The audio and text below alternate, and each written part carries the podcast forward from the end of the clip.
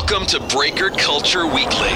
The guys from BreakerCulture.com help pull back the curtains and give you insight into the hobby. Sit back and enjoy interviews, product breakdowns, and hobby analysis so you can get your edge in the marketplace. And now, to the show.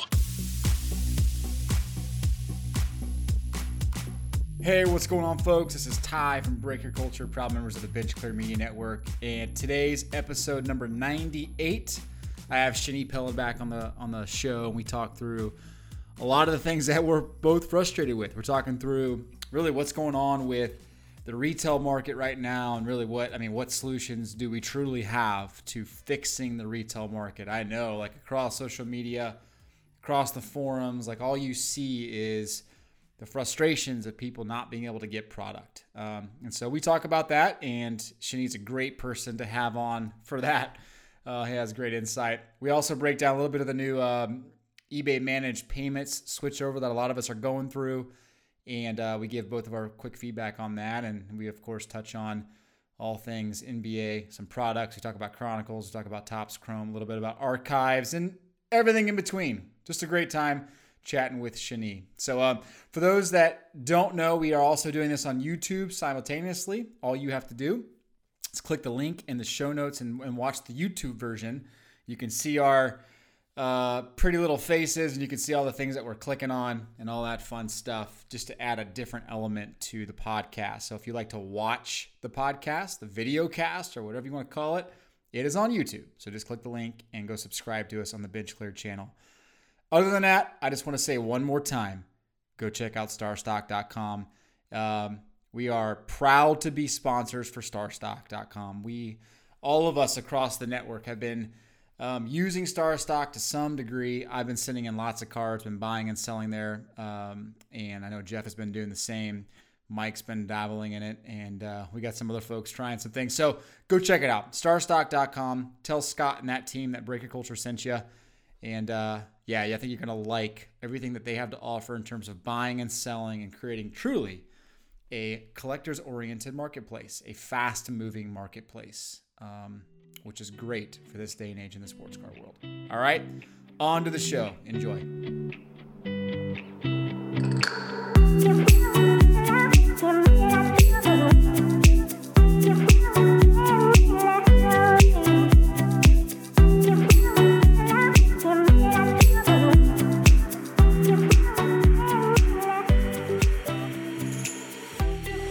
What's up, Shani? How are you? Uh, good man. How you doing? Good. You like all these little gizmos and gadgets floating around now? It's a new world. oh, they have to appease the YouTube crowd, so you have to put all these logos and junk everywhere. it. I love it. I'm telling you right now, I'm feeling insecure with your beard, what I got going here. This is uh, you're making me feel really, really weak. My COVID beard. Honestly, th- this is short. It was three times longer than this before I trimmed it, and it was only because I was starting to feel itchy and sweaty in this heat. I mean, it's been I don't know like you and KC, Yeah. but in Pittsburgh, the heat has been I wouldn't say unbearable because I'm much, much, much more in favor of the warm weather than I am the cold. So I'm not going to complain about warm weather, but it definitely made my beard sweaty and itchy, so I trimmed it a bit. Yeah. What, what is the temperatures up there, and what's an average kind of uh, August day? Is it mid 90s, mid 80s? Around here it's been high 80s low 90s but high humidity Hmm. we had a bit we had about a, a week going back a couple of weeks where the, the humidity was low and it was perfect but otherwise it, i take a dog one of my dogs for a walk and it's i'm sweating three steps into the walk Yeah. What, which But- dog is that? Is it the dog that normally makes an appearance in one of our podcasts? they both generally make an appearance at some point or another but I, I take them I, I, I take them both for walks separately i can't do them together because they just Yeah. get out of control but i take them one after the other about three times a day it's basically my exercise Nice.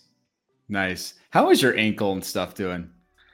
You all So- healed up? Slowly? the not really the constructed ankle is it, it- it's 100% and that you know i had that uh, surgery like three years ago now but Yeah. i think what you're asking about you're probably referring to the fact that i was having ankle problems a few months ago and i got an mri and, and i have to do that every year just to kind Yeah. of time because my ankle is such that I know I'm going to have to have reconstructive surgery at some point, and it's kind of a we're playing a, a, a timing game. You don't want to wait until arthritis has advanced to the point where I can no longer have that surgery because if arthritis gets too advanced, I won't even have that option. And the only thing that will be left to me is to have my ankle fused, which is I'm not 80, you know, I'm not Hmm. getting, I don't want that.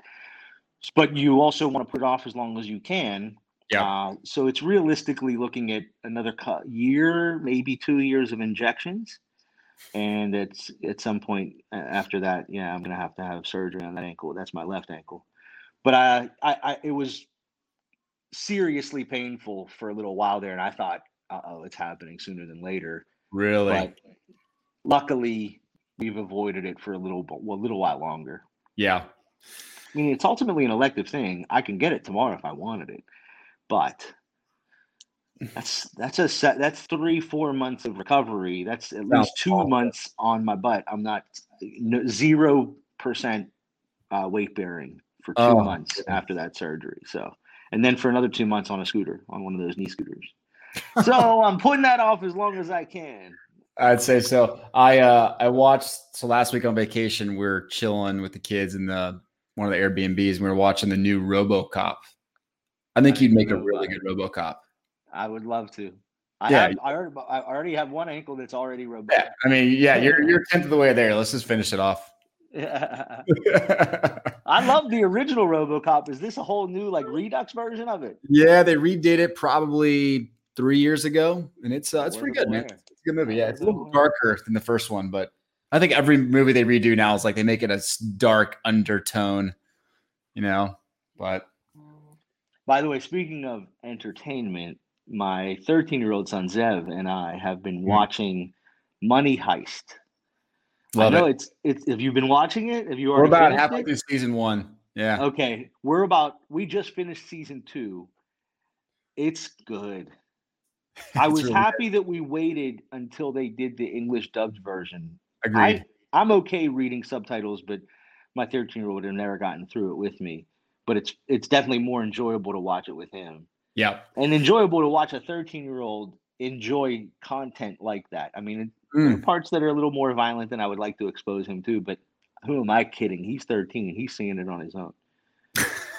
You know? Well, we're we're watching the uh, so there's this technology called VidAngel, and what it what you do is you you run your Prime, your Netflix through it, and you could tell this software what to take out of the show. Oh wow. Take That's out all the cussing or take out like all the sexual stuff. Hmm. We'll, take out usually all the sexual stuff and usually Right. the cussing and like the decent violence. But so that uh, we have a lot of kids running around. It's not worth saying right. something. Sure. But so I, I we're seeing like it's funny because we're seeing it's a, there's a lot of cussing in that we've re- like cut out some of the words. So there's like little pauses in between, and they'll cut out to a scene, Right. Yeah. which is fine. But it, it man, it's intense, dude. It's it's an intense show. It's intense. I yeah, anybody who's listening who hasn't taken a, a- a chance to gander at that one should give it at least a try. Some people aren't going to be able to get through the fact that it's in a foreign language, and I understand that. Yeah, But that aside, it's a it's well done. It's well written. it is, and and actually the dubs are not that bad. Like the it's pretty darn No. good. I actually listened to a podcast. Oh, I'm gonna forget the title of the podcast, but it was Okay. about Netflix, and you know their business is unbelievable, and what they've done since they were just that CD rental company to now is out of this world. Right. One of the things they're engaged in currently, and we just described it, they had released Money Heist as a subtitled version, and Yep. only recently, in the last couple months, then re-released it as a dubbed version. hmm Well, they're doing that with everything, not only to provide us as Americans or English speakers foreign language content in English, but they're also doing that for everything in English to the other countries that they're providing Netflix to around the world. And their goal is to be in every country that they can possibly be in. Yeah. And they describe that the, it, w- within their dubbing process, obviously it's not perfect and it never will be, but they're pay, paying such close attention to the minutia, literally every second of every frame, to try their best to dub the English in such a way that it looks like when they're speaking for example, in Money Heist, as they're speaking Spanish, to dub the English in such a way that it looks as close as possible to the language, the, the to the to the way they're moving their mouths to the English as possible. It, it's intense what they're doing. It's but it's as far as the viewer experience. If you didn't think about that, it wouldn't be a big deal. But knowing that now, you go watch something that's in a foreign language that's dubbed yeah. into English, and you're like, oh, okay, I get it. I see what they're trying to do here, and it's it's good. That is interesting. Um, sorry, my son was walking in. We lost, That's uh, all good. lost our MacBook charger on our trip, and he was trying to come and take mine. Come on, man. Um, last plug for for Netflix. I was getting ready to take a drink here of this Icelandic water, but I, we've been watching the Zac Efron Down to Earth. Not, Dude, not familiar. Down to Earth. It's, it's so good, and Zac Efron travels like eight episodes, travels to different parts of the world, and just like talks about like sustainable energy or like what's the truth about water. And so, oh, like, so it's I, a reality thing. It's like oh, uh, it's, it's, great. It's great, great, great. Like my wife, my kids, and we've we've loved it. So Zac Efron cool. down to earth. But now I'm drinking because of that episode two. I'm drinking like real spring water, not like the Ozark. Does it taste different? Taste different than the Ozark water you're used to? I don't know. I don't know. A little less sediment at the bottom. Yeah. well, so there's a you know a sommelier, right? Like a sommelier mm-hmm. wine sommelier. They had there's a water sommelier somewhere in the, the only one in the United States. And and it's it's it's a crazy episode, dude. I, am not gonna rag on the dude because at first when I saw it, I was like, please. And then I watched it, I like, oh, water. Oh, this is cool. This is really cool. Interesting. Yeah, but anyway, we're not what what are we here? What is this? Entertainment Weekly? Yeah, right. hey, look, but I'm sure this is actually pretty apropos for everybody listening because be I, I don't know where everybody is in their current COVID experience, but I finished Netflix last week and I have to move on to something else. So I'm sure this advice is check the box good for people. You know, I mean, uh, anything that others are recommending, I'm giving it a shot because I need the content. I mean, I'm busy, I'm working, but if I'm here 24 seven, you know, I, I need more content to get excited about. Yeah. It's a crazy world. It is. It is a crazy world. Maybe at the end I can uh I can show a couple books that I'm reading. I that sounds weird. I'm reading books again. Who does that? I, I actually did start a book and that it's a very good one, a very cerebral one, and I'll share it with you as well. I think anybody who'd be willing to take a gander at this one would would get a lot from it. So we'll we'll leave that to later. Let's leave that for the end before we lose the whole audience. Uh, all right. So, exactly. couple things. First off, let's talk a little bit about uh, some releases. Um, I yeah. Mean, you're, you're pretty tuned in to the release world. You kind of know kind of what would be coming out. Obviously, things have changed with scheduling, but yeah. what what are you kind of excited about? I'm, I'm guessing Chronicles baseball or basketball. You're pretty excited about. Are you getting your hands on any? What's up with that? Yeah, you know, I've been extremely fortunate with Chronicles basketball. Uh, you and I started talking Chronicles a few years back. Yeah. And actually, we started talking Chronicles when it was just a baseball release. And even though it had little to no value, it was just such a fun rip. And I would say the same applies. It's never changed. The value is lower than just about any other basketball retail release, maybe more so than hoops. I don't know. Yeah. But it's so fun when you open a pack and you see five, six different products. So fun. It's just fun, you know. So if the value isn't what you would get out of a Prism or Optic, and it's never going to yeah. come close to those two products, it, you know, it's mitigated by the the fun factor, in my opinion. Um, if you're the kind of person that is so hyper focused on the value in the resale, yeah, you might find that you're going to be a bit frustrated with Chronicles. But yep. for me, it's not that. Um, I've been extremely fortunate just timing wise, I'm not willing to go to Target and Walmart and wait in these lines of 10 plus guys and get my one blaster. Um, it's I, am just not willing. So it's really more a matter of at this point, if I need to go to a Target or a Walmart because my family needs some groceries and yep. I just happen to get lucky. Take now I know what time to go generally, and maybe my luck is a little bit greater than somebody just randomly shooting at the hip. Yeah. Um, but so so I've gotten lucky. But but the the most luck I've had, if you will, is I was on vacation all of last week and I went to a Target by where we had an Airbnb on Lake Erie. Okay. Um, randomly just ran in there in the morning before the family woke up and the Excel guy had just left the shelves completely stocked of everything. Oh my goodness! It, it, I mean, and the, and when I say there was no one else in sight that was interested in cards, I, I mean there were maybe only three or four people in the store as a whole. So I just super lucked out in that respect. Um, and I still I kept a lot of it sealed to be honest with you because I'd already opened a little bit Okay. and I already got a bunch of Zion and John and the guys that I'm interested in getting, like Tyler Herro and whatever. We can name a bunch of people, but the bottom line is I've left a lot sealed because I was not disciplined enough to do that with any of the Prism or Optic of last year or this year between Luka and Zion Oh, for crazes. sure. For sure. And I just wanted to have something sealed left from these two years of NBA hobby craziness. So who knows how disciplined I'll be to keep it sealed for how long. But right now I've got a couple two mega actually two of all SKUs, two megas, two blasters, two hangers, and uh two packs. Those aren't gonna, the packs aren't gonna stay sealed. I'm gonna rip those, I know it. But I, I'm gonna megas get and blasters. over under 45 days. I'll take the under. That's the smart money. There's no question about it. I've never been disciplined enough to keep anything sealed. I don't have anything else sealed except for this right now. So you're definitely taking the smart bet. I feel like with sealed, at least in my in my opinion, like the only way I've been able to do it until these days, where it's just like it's stupid not to keep it sealed, is I've had to keep it at like my parents' house or a different house away from me. Interesting. Because the problem is, right? You go watch something on YouTube, and you're like, "Oh my gosh, that product looks great," and you only see the good stuff on the the you you know, YouTube Right. channels, and you're like, "Okay, I got to go open my stuff," and it never never works.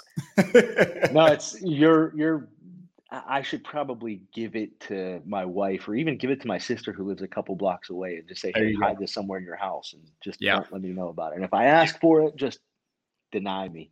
exactly. Otherwise I'm gonna rip it. I know I will.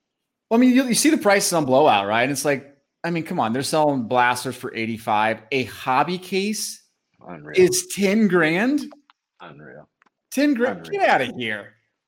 Fat Pack box. That's last year's for 1600. But I mean, that look, that's a Fat Pack box that you could have. Well, you grab that for 120 basically at Walmart. Yeah, right. That's, I mean, it's up 15x. It's th- those are prices I will never even consider. It won't ever happen for me. Absolutely not. And I'm not begrudging anybody who does. I may judge it a little bit in my head and I just won't say it out loud, but that's just me. Mm. So, okay, I guess real quick, we'll talk about let's talk about the state of retail here in a second. But are, are have you gotten any Topps Chrome baseball? A little bit, but I prioritize basketball over baseball. So in the circumstances where I've had a chance to buy Chronicles, I'll buy that first and maybe get a couple blasters, couple packs, whatever. But uh, a- a little bit. I even got a couple of blasters of archives last week when I got this Chronicles, but uh, Oh. not not too much. Okay. Uh, I haven't seen much archives, but I, I will just make one comment on Chrome. I feel like uh, Chrome has had somewhat of the luxury of basketball stealing the spotlight. I think this year's Topps Chrome could go down as maybe the best Topps Chrome we have in the next five, ten years. Explain. I mean, look at look at the class. Look at the class of rookies you have. And again, I get it. Look, base flagship is always going to outduel Chrome, but you, I mean, let's let's face it. Chrome's always got staying power. The parallels are just sweet. You got variations, and you got Luis Robert, Bo Bichette, Gavin Lux, Kyle Lewis is going to win Rookie of the Year all of a sudden. Right. Uh, Yordan Alvarez, and you got second year rookie cup cards of Fernando Tatis. It's Right. like this is an amazing class. I think it's one of those where we're gonna look back next year and be like, "Oh, I could have grabbed this stuff." Are you serious? Let me ask you something though. I was looking back at some old Chrome to pull some stuff to sell, and I'm thinking about the class. Was it 18? Okay. Gleyber, Andujar, Yep. Devers, Acuna. Mm-hmm. Is that right? Mm-hmm. Is that 18? Yeah. I, I, would 18 still be a better class ultimately? Not to say that this year's. I'm not trying to d- disparage this year's class at Yeah. all. but it just goes to show you how pretty. 18 as we're great. talking about basketball Yeah. being so solid for a few years in a row, baseball is no slouch. It's actually right there with it. Very true.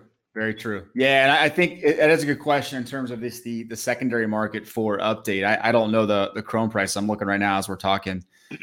Um, yeah, I mean, you can grab a hobby box on the secondary market. So this is what dealers are paying for 270 a box. This is of this year's Chrome. Three thousand dollars a case for hobby Chrome. This is la- 2018 18. Okay. versus going right now and you can go grab a hobby let's just say hobby box for 220 uh, or 2300 a case so yeah i think to your point i mean the upside probably is close to 3000 so another 700 bucks in the case Yeah. that's that Interesting. is it, it i guess it is priced relatively high but still i think i think this class is surprisingly good I, I agree. And everything is relatively high. yeah very true There's nothing that you're getting at SRP at this point. yeah yeah no no doubt By the way, in terms of releases, Mhm. in discussing baseball, a product that I think has often been poo pooed and completely understandably why, but I imagine is going to fly off the shelves like everything else is Mhm. Target's exclusive Topps Fires apparently hitting shelves this week. uh okay I kind of knew that would be your reaction, but like I, I mean, I don't have to say it. Every just I didn't poo poo anything. I'm saying I'm gonna get well uh, to the extent that I'll get lucky. I'll go grab some. I've always enjoyed those. I mean, I've said it since our very first episode, talking about Diamond Kings or Court Kings or any I of these artistic type of things. I like that kind of stuff, but it's probably going to be near impossible to get any. Any, I mean, like everything else is, like I already said. But that is apparently maybe even already on shelves in some circumstances. Yeah, uh, we talk about this every year because every year we're like, why didn't this do better? Because you and I will call each other and be like, hey, man, we got these uh, collector's boxes here on the Target shelf. There's eight of them. I grab them all for 80 bucks each. And Right. every year I get sucked into it. And look, I, Tyson Beck, right? He's the artist. I mean, I like him. incredible. I, I love that guy's Yeah. art. But if they can have resale value this year, I'll be, I'll be, I guess, somewhat surprised. But if it, if they can't, if they can't figure out a way to have some sort of resale value in this environment, Right. Topps Fire cannot last.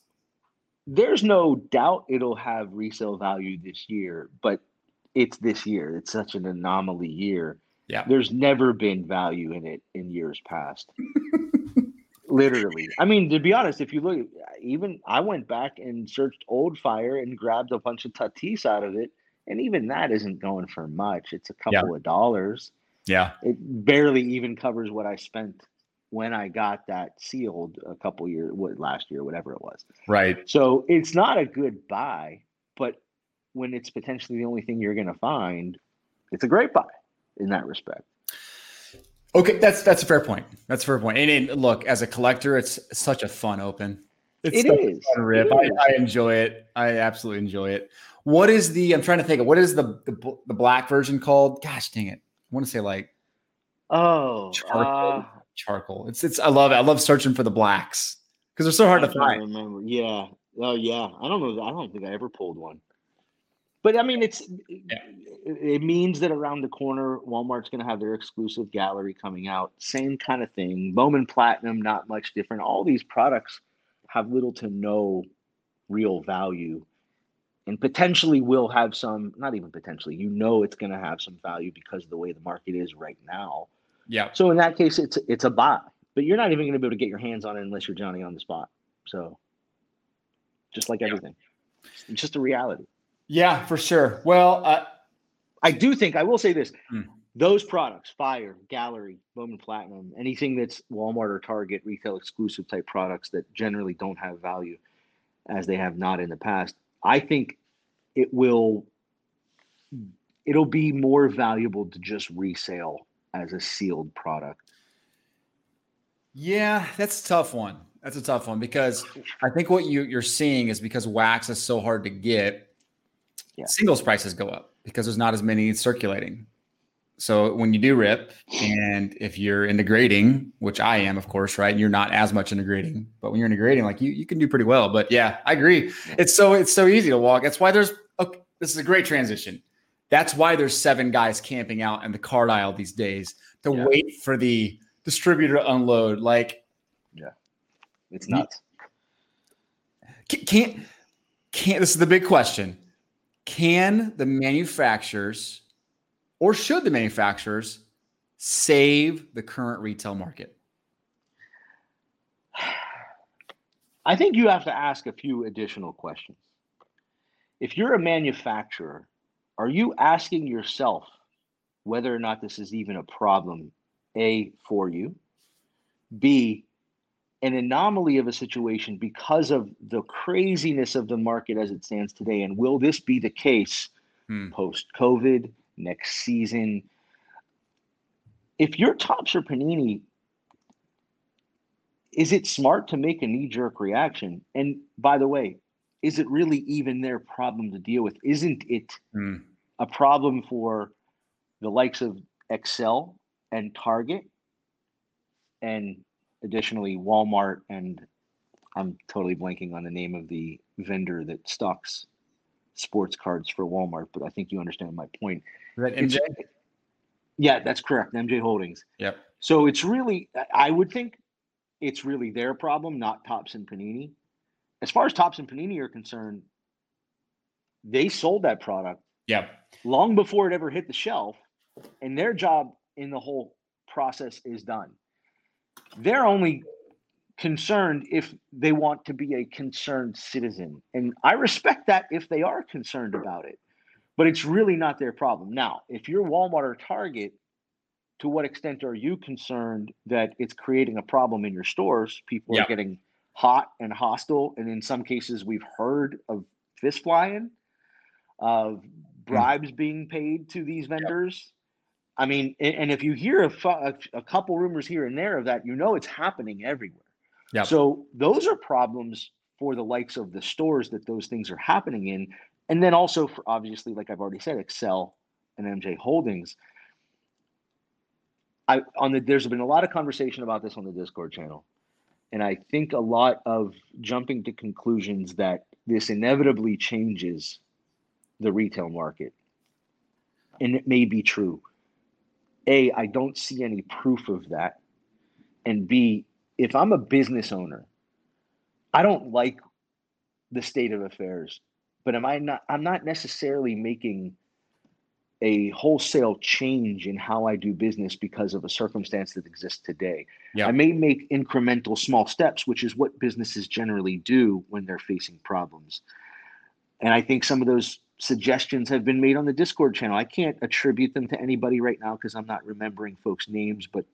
Credit to the folks having this conversation in the Discord channel saying things like put the cards behind glass, really police the policies that already exist, which are it's supposed these things are supposed to be limited to a certain number per customer.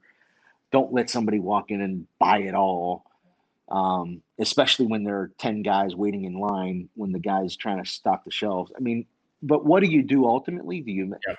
I, I think you make some small incremental steps, but there's no proof that these things are definitively happening other than when I've the only proof I've seen are folks seeing signs that they're taking pictures of and sharing, like don't loiter around the card area. Yep. And this is limited to X number per customer.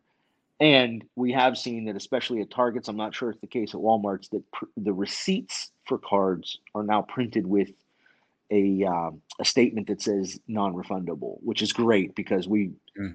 Many of us, including myself, on a couple of occasions, have had the experience where they go buy something and open a Prism basketball pack, and inside is you know something like opening day baseball, and that's pretty darn disappointing. Yeah, all right, so so a lot of points you made there. So a couple of things that stick out to me. One, I think uh, I think you're right. Walmart and Target. This is ultimately them saying, "Is the hassle worth it to us? Right? Do we want to deal with a Black Friday rush and frustration every single Wednesday and Friday when cards are put out? because that right. that's the vibe we're getting from the hobby right now. Is that it's just it's stupid. You got guys camping out at right. you know in aisles like that. For for them, like Target and Walmart, they're not making more money. They don't they're not marking it up more, right? They're still making their you know their 30 40 percent margin, and that's that. They're dealing with the hassle. Like for so once they pull the plug, I think that that changes things quite a bit. But I'm thinking from a manufacturer's point of view, Target, I mean, Topps, Panini, they, they could probably care less. In fact, they would probably be okay with not having to sell through that channel and making higher margins selling direct on their site or doing or just establishing another channel. If I mean, what you just said, I think, is something that's lost in this conversation, and it's such an important piece. If this channel goes away, the manufacturers can easily say either, hey, middlemen, we're just going to now push retail through you, and you can mark it up like you've done with all of hobby. And then the days of the $20 blaster evaporate overnight. Yep. That is scary. That will change my experience in the hobby completely. Yeah. And I, I, I think it's probably fair to say that there's a number of people that really enjoy the opportunity to get something in retail, even though it's different from the hobby product and there's a lot of hobby exclusive content that you'll never have access to, you're still getting the opportunity to buy it at SRP yep. relative to hobby that's 5, 10, 15x, and you're just priced out. So if that happens, I think it's a very sad state of affairs and will change the hobby experience for a lot of people, myself included. Uh, what would you think about putting retail product in the hands of hobby shops again? My knee jerk is to say that they're going to mark it up like a middleman would. Mm-hmm. And, and, and I, I have zero proof that they wouldn't, only because I've seen retail on the shelves of in, in hobby stores. They're sending people to Targets and Walmarts and grabbing it up and bringing it back to the store and just charging two, three X. Yeah. I already see it. So I, I wouldn't trust for a second, and this is not to disparage a single hobby store operator. They're in it to make money. Yeah. I, I get it. But they would they would mark it up like they do everything else in a heartbeat. So I, I, as we were talking about this, I'm thinking to myself, if it's not Target or Walmart, where does it go? What's the what's the channel to keep retail accessible at an SRP or at least close to SRP. And honestly, yeah. I don't know off the top. I, I don't know where they would go. I mean, could they go to dollar stores? Yeah, I what I don't know. I honestly don't know. Yeah, that's a great question. But I mean, to your point, mm-hmm. like if it is being sold through a channel, let's just say panini.com, paniniamerica.com, or whatever, topps.com, I think you could you could potentially see more of a print on demand, which is what retail is supposed to be. Like for instance, Topps MLS, right? They have this Topps MLS product that's going to be out for a month. Yeah. They're printing on demand. Like we interviewed um, yeah. you know, the vice president over there. Like it, if they started to do that with products, you you would see the market correct itself organically, the right way. Right. Hey, you want to order 50 cases of it? Well, you're just gonna you're gonna dilute the product, but go ahead. Right. Right. Right. Right and um, then as a consumer, you just have to recognize that if you buy any at all, it's already going to be diluted far more than it ever has been yeah. on retail shelves. And the more you buy, the more you're only diluting it for yourself and everybody else. It seems uh, in a quick conversation, the only alternative route for making it in such a way that it's still accessible. I, I just can't think of any other way. Now, historically we we've heard of the horror stories of um, first off the line and blockchain stuff with hot websites going down or people using yep. bots and stuff like that. Um, there's a way to figure that out. There's no reason why Topps or Panini as a business couldn't figure that out. But yeah. even though it wouldn't evaporate and become nothing like hobby overnight, and it would still have some accessibility to it, it would still change it. It would still change it in such a way that the current state of retail experience would go away. Yeah. And when I say current state, by the way, I'm talking about not the craziness in the stores for a moment. I'm referring more so to the accessibility of the price of retail. the craziness of the stores is a relatively new phenomenon over uh, uh in the grand scheme of things. Yeah, eh, right. And I think that is important too, right? Let's put things in context here. If you look at this over the course of the last decade, right, we're, lo- we're looking at a nine month period, which the whole world has been transformed. You, I, I think everyone needs to take a step back, and, and manufacturers and stores included, probably not overreact here because yeah. it's going to reset itself. It just is. Yeah, it's going to reset I mean, itself.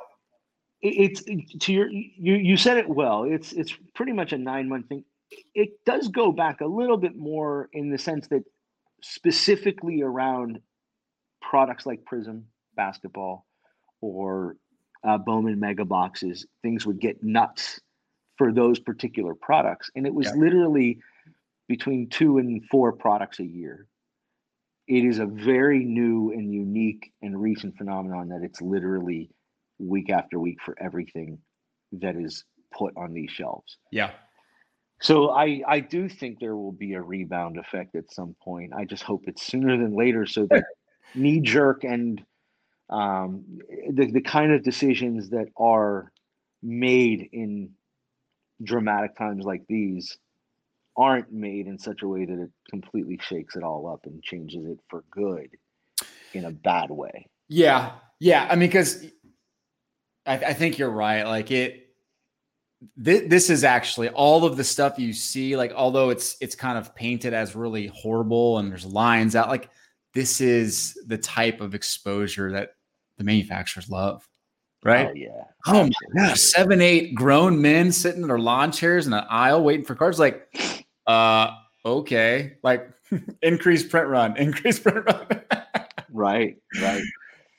Yeah. Right? You know, it's it's funny that you say that because one of the other things I was thinking about as you just spoke, th- this is the kind of information and the kind of excitement around the hobby that some use as evidence yeah. that the sky is the limit and that we're nowhere close to the top of where this hobby can go. And I'm not a prophet and I can't possibly tell you where the top is, but I'm not waiting much longer. And in fact, I'm not waiting at all for the top. I'm already doing things to divest in in many many ways and capitalize on where the market is. If I lose a little bit because I'm selling too close or too early to where the top is, then fine. I'm yeah. okay with that because I, I don't, I don't, and I don't, I don't, I'm not a doomsday. I'm not a sky is falling kind of guy. I don't think we're going to lose our hobby, guys. I'm not saying that at all, but I do think it's getting beyond the point of realistic anymore. Yep. When things are selling for what they're selling for, it's just out of control. But it is. I'm going to take it and I'm going to capitalize. And I'm not going to look back and say, oh, I sold that to Tease too soon. I missed out on an extra 30, 40, 50 bucks. I'm right. okay with that. I truly am okay with that. Yep. So, so let me let me show you two quick things. I shared this with the, the Patreon group a couple days ago. So this is a, a couple days old, but I, w- I want you to see it and you can you can react to it really quickly. So for those listening on the podcast, you can click the YouTube link in the show notes to to watch the visuals. So this is let me see if you can see that all right. So that is weekly pricing of basketball cards hobby boxes. Okay. So you can see, I just got it back through June, right? So in okay. June, you can see the, the price increases. The Prism's gone from 1100 to 2300. Uh, essentially every product, right? Select from 680 to 1500. Impeccables kind of hung tight. Mosaic 630 to 1050. Donruss to 600 to 1100. Like all of these, you're like, wait a second this is middle of pandemic to now and you're seeing essentially so check this out i'll show you something really crazy. Um, so this is from june 1st it's mind-blowing to see these price increases. So i just don't know who can afford this stuff. Who can afford it? Right. So here's the price increases since june 1st Prism's up 131%, Select 112%, Mosaic 72%, Certified 50, uh, all the way down the line to Impeccable. You know, 15 releases down, Impeccable's up 15% since June. Like, I mean, when you see things like hoops up 35%, some of these products, uh, not it doesn't make sense. Doesn't make sense. They're at least some of them are good products, but some of these products are downright not good. They're just not good products. Sorry, sorry, sorry. How crazy is that? It's nuts. I mean, it, it just I just don't. So so here here's the counter to that. So here's here's one more thing I'll show you. And uh, again, for those that are listening on the podcast, you can pop in and check this in the YouTube channel.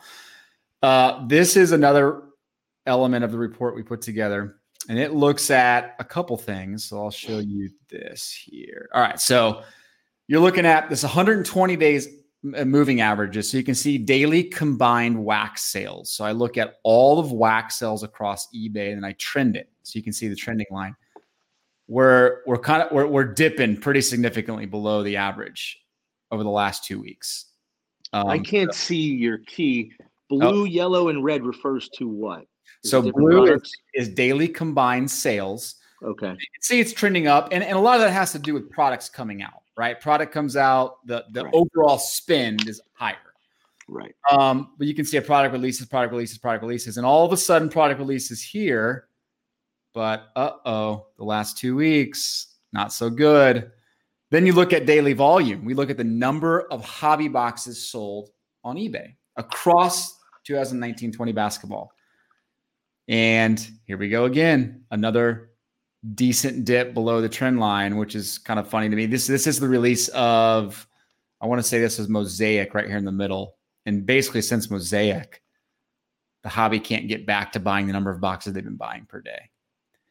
Uh, and then the bottom line here again, below the trend line, is the average spin per box.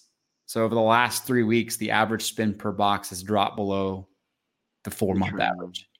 So it, yeah, just again, are we are we peaking? Maybe. Are we are we finding that basketball is kind of nearing the end of its its rope for the season, and people are kind of moving into baseball? Maybe, but I also just wonder: is the inventory drying up? I mean, a lot of this sales has to be a recycling of sealed wax, and at some point, somebody's either ripping or holding. Yep. Um, it, but it's hard to it's so hard to understand that. I just don't understand who can afford that, Agreed. especially to rip it. It's one thing if you're gonna try to if you think you're in the middle of the cycle, yeah, and you want to hold for a month and resell for a profit, or hold for several years because you think either Luka or Zion, given the year you're buying, yeah, or Ja for that matter, regardless. Fine, but that is also a product taken out of the market, which mm. also kind of explains the dip below the trend because there's just nothing. It, once that happens, it's now it has to. If that happens enough, it has to go below the trend line. Yeah, but Yep. So, so there's one easy, way, one easy way to measure that. And, and, what I do is I look at when I run this report of sold data, I run the exact same time frame to see the number of active listings for hobby boxes. Wow. Ah, okay. And it's actually higher wow. than ago. So inventory is up.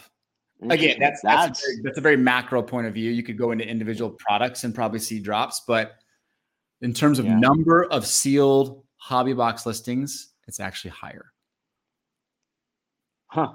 So again, something to think about. I mean, you I like I, I you and I've talked about it offline, but wax is a totally different game than buying singles. But yeah. in both cases, like right now, you're buying at you're buying with a lot of volatility and, and probably close to peak prices.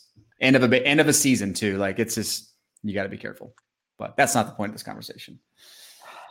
Well, I think you, you, it applies to everything right now because the pricing on everything is so astronomical that if you're excited about any given player and you're willing to buy at the top of the market, yeah, you, you better be really confident in how, what you're doing. Either that that your read on that player is spot on or that your read on how you're going to flip that card and turn a profit is spot on because it is Yep.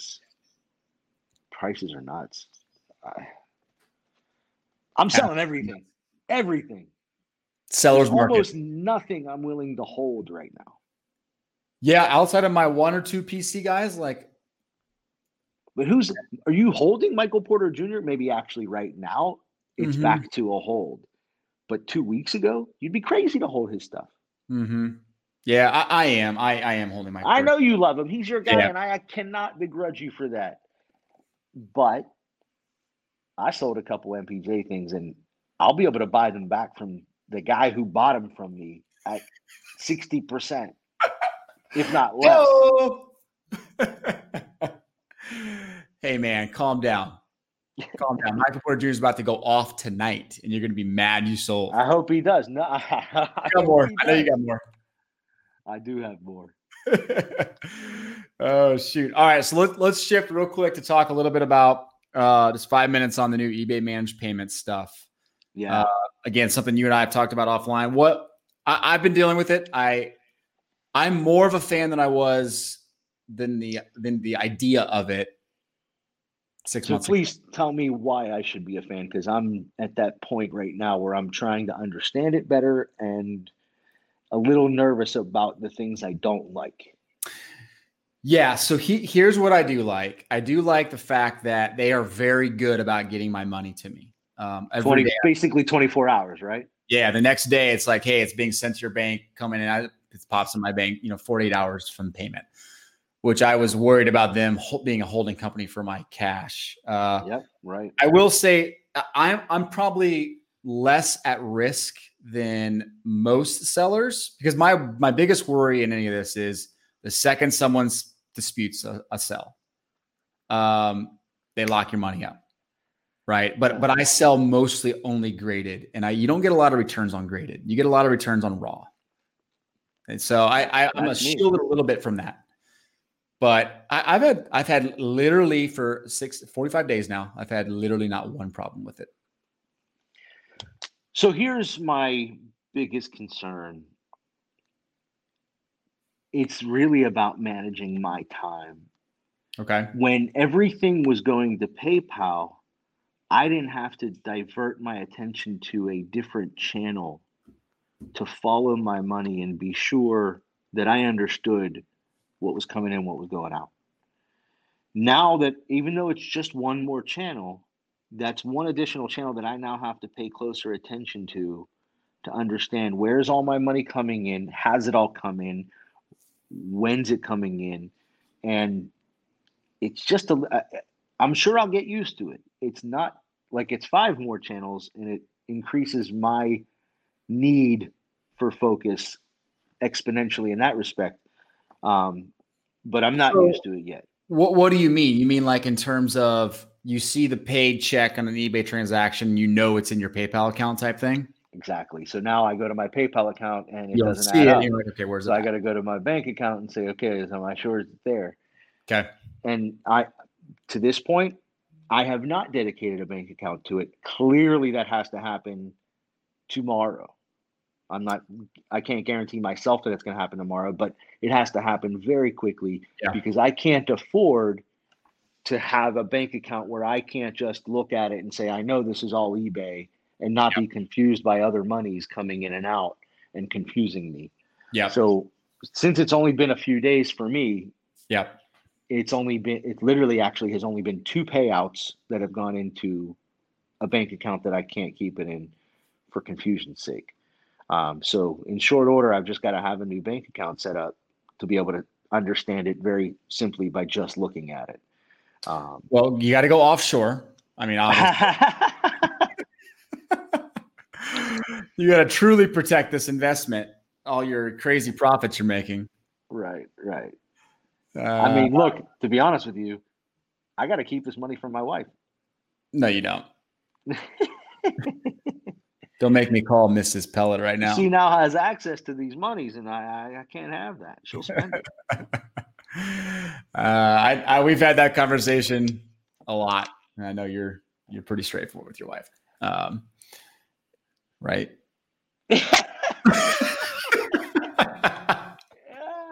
yeah, I'm completely straightforward with her about it. Um, and and so far, it's not enough money that it makes a difference. But yeah, you made a point that is actually the entire reason why I need to keep a separate account and make sure I- I'm tracking everything, and that is because I am not the guy that focuses on selling graded. I do sell mostly raw, right. and I and I have, as we speak, a couple of issues, one return and one other dispute. And it's not like it's so many more than I've dealt with in the past. I've generally had very good luck. and I take care of my cards. Um, but it's a factor. And when, with, with, as we've already discussed, with prices going up, I'm selling much higher dollar items at this point at a much regular clip. So if I have a dispute, then it's several hundred dollars potentially not as simple as saying, "Oh, it's only Mhm. fifteen bucks. Yeah. Keep the card. I'll send you the refund. I don't care. I don't even want it back." Right. You know what I mean? right. It's not like that anymore. Yeah, So That's I very have to pay much closer attention. And if if you're like me and you weren't as prepared for this managed payments thing yeah. as Ty was, obviously, or you're like me and you sell more raw and not protected by selling more graded like Ty is, then y- you've got to pay closer attention and really make sure that you uh, approach this wisely. You may be able to keep it in the same bank account that you do all of your banking in. I know I can't do it that way. No, for sure. I can't do that either. Can't do it. I have my own separate one. Um, as we talk raw and graded, though, I think I think listeners would probably agree. Though you're probably the more raw guy anyway. I'm a little bit more polished and graded. I've never been accused of being a polished guy. Maybe maybe my head. That's about it. that looks pretty good, man. I've never touched my chin so much. Then, like sitting there staring at you, I'm like, what am I rubbing? I have like a couple hairs here. Uh, oh my That's gosh, so funny. funny. No, I, I think uh, I think to sum all that up, I think I'm pleasantly surprised. Uh, I'm sure there's going to be issues, but until I'm proven wrong, I'm going to cautiously proceed as if this thing is going to actually work out. So, Let's back up for one. I have one more question for you about managed payments. sure. Why? What's eBay's benefit in all of this? Well, Or what do they see as the benefit to us? huh? I wonder how I can get two percent more on our money overnight. Oh, we can be a holding company for money. I mean, that, that to me is the common one, and, I, and I'm sure they're probably trying. I'm sure the street is probably trying to say, "Hey, look, you divested from PayPal. You need to separate the businesses, right? You're too way too integrated because, I mean, Right. you are. Um, I'm sure there's got to be some of that happening, right? They got to divest the two. PayPal's growing like crazy. PayPal probably wants to get outside of the eBay only focus, right? If they want to grow the way they want to grow, like they have to stop being so integrated with eBay. I don't know. That, that- those are my off the cuff thoughts, but more I margin. will yeah, that, and I have to. I, I don't want this to sound like a conspiracy theory. On one hand, on, on the other hand, I kind of feel like it is. But when eBay has the opportunity to hold all of that money for just a 24-hour period, that in and of itself is accruing interest at a rate that's feeding. It's another channel for them. Uh, I mean, the million. Think, the, the, we're talking about millions of. mm, I, I don't know what their total twenty-four hour cycle is. It's but it's in multi, multi tens of millions of dollars. It's not oh, for sure. So. Your and I sells alone are near that. right. Exactly. Yeah, but you're right. I mean, they, I mean, look, I'm not I'm not financially savvy enough to know what they could do in a 24 hour period with accruing interest, Neither buying back their stock, whatever they're doing. But like, yeah, I mean, it's it's a lot of capital to have sitting around. Yeah. Uh, you know what's funny though, because I it that does spawn another thought because I saw an eBay uh, an email from eBay a couple days ago about them doing um, what's PayPal do the, the working capital stuff, where like they can provide you working capital because of all your funds you get in PayPal. Now eBay's saying, well, we see how much money we're holding for you and how much sales you got. We're doing eBay working capital for them. That just opened up another seven to ten percent margin oriented business that they didn't have before. Yeah. So there you go. That's how they put capital to work. And you can't begrudge them for doing these things, but it does change your experience as a seller. As a buyer, it actually should improve the experience. So that I have to admire. Yeah. If they're going to make any buyer's experience better, it has to be seen as a good thing. Agreed. So, agreed. All right. So, real quick, we're going to wrap this up with do something we used to do all the time, and that is we're going to respond to some quick headlines in ESPN. Nice. And uh, let me let me bring ESPN up. We can actually show it.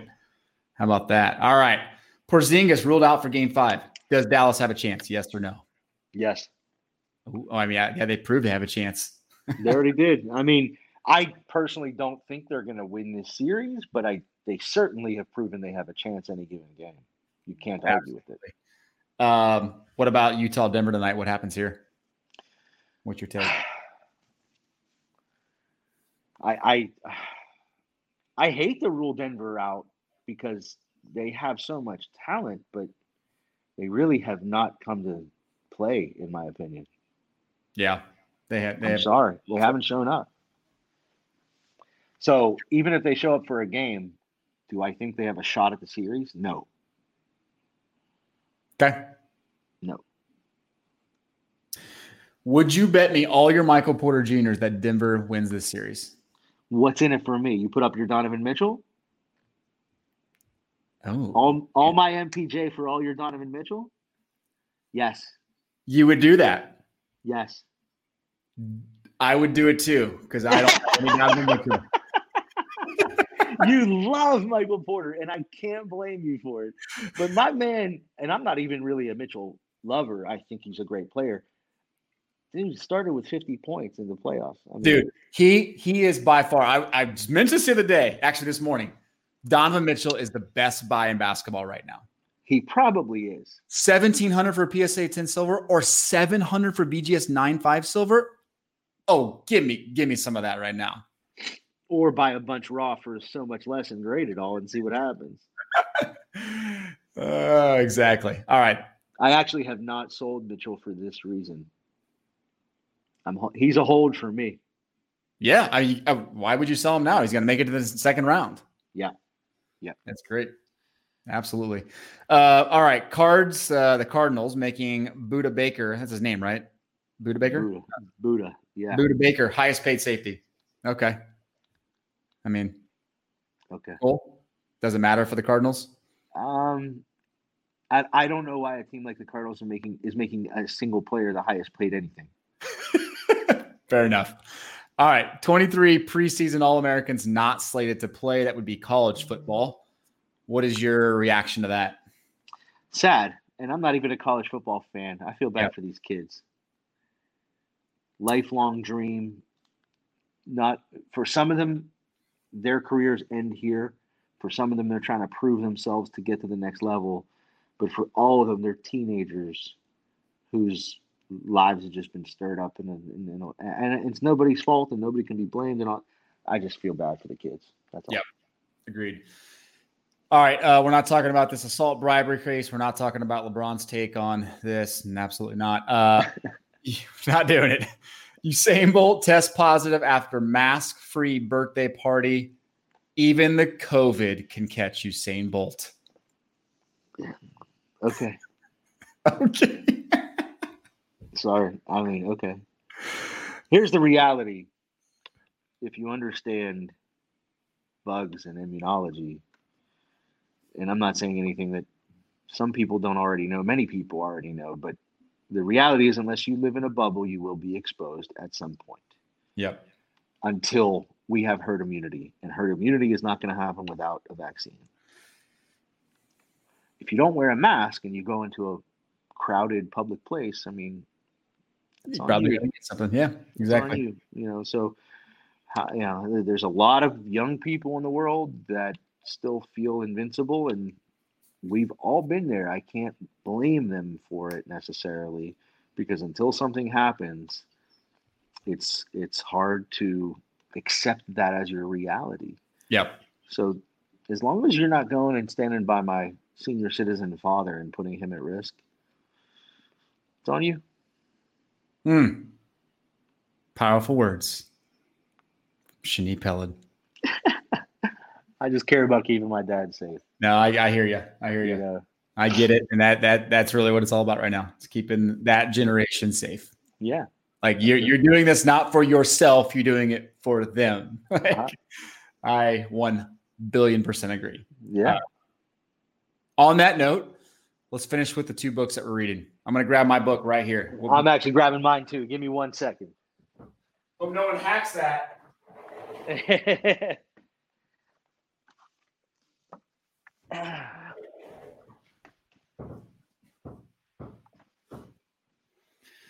All right.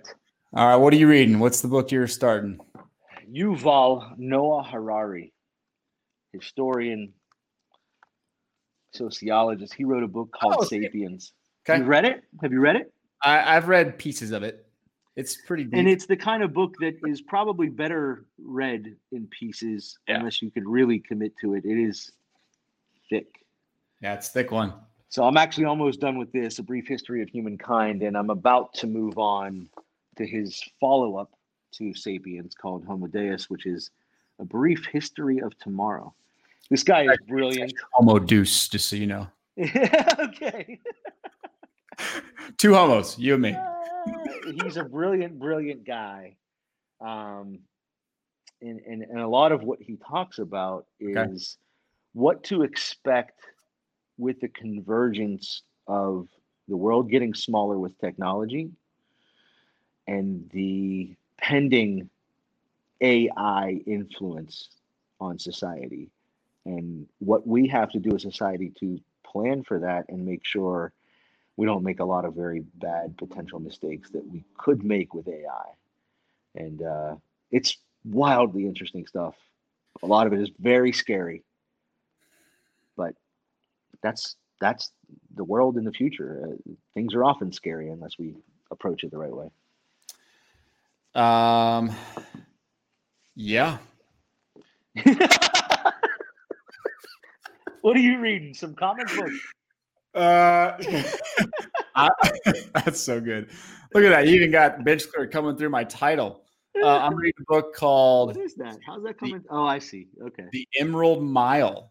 Um, so we were in Colorado last week and we go to um, Steamboat and we're at the bookstore there we love. And I asked the lady, what book should I read right now? And she goes, You got to read The Emerald Mile. It's a story of the fastest ride through the heart of the Grand Canyon. Huh. Um, and so it won a bunch of awards. So I'm going to be reading this this next month. So I'm pretty- Fastest ride, as in like on I think the raft, rafting. Yeah, rafting. Interesting. Interesting. Okay. Wow. Yeah, I'll let you know. Yeah. That's all I got, man. It's amazing talking to you. I'm loving Yeah. the. I'm loving seeing you. It's, it's great. That's the uh, Absolutely. By the way, what is this 98, 99? episode 98. You're back. You're coming back on for 100. You know that, right? It's you and I. I do. I yeah. I was wondering, is he going to leave me out of the big one? I mean, come on, I got to be there for the big one. Oh, don't even act like I text. I don't text you every. week. hey man, where can I get some show? I'm in. You got me. I'm in. All right, deal. Have a good week, man. It's good to You you. Good right. talking, man.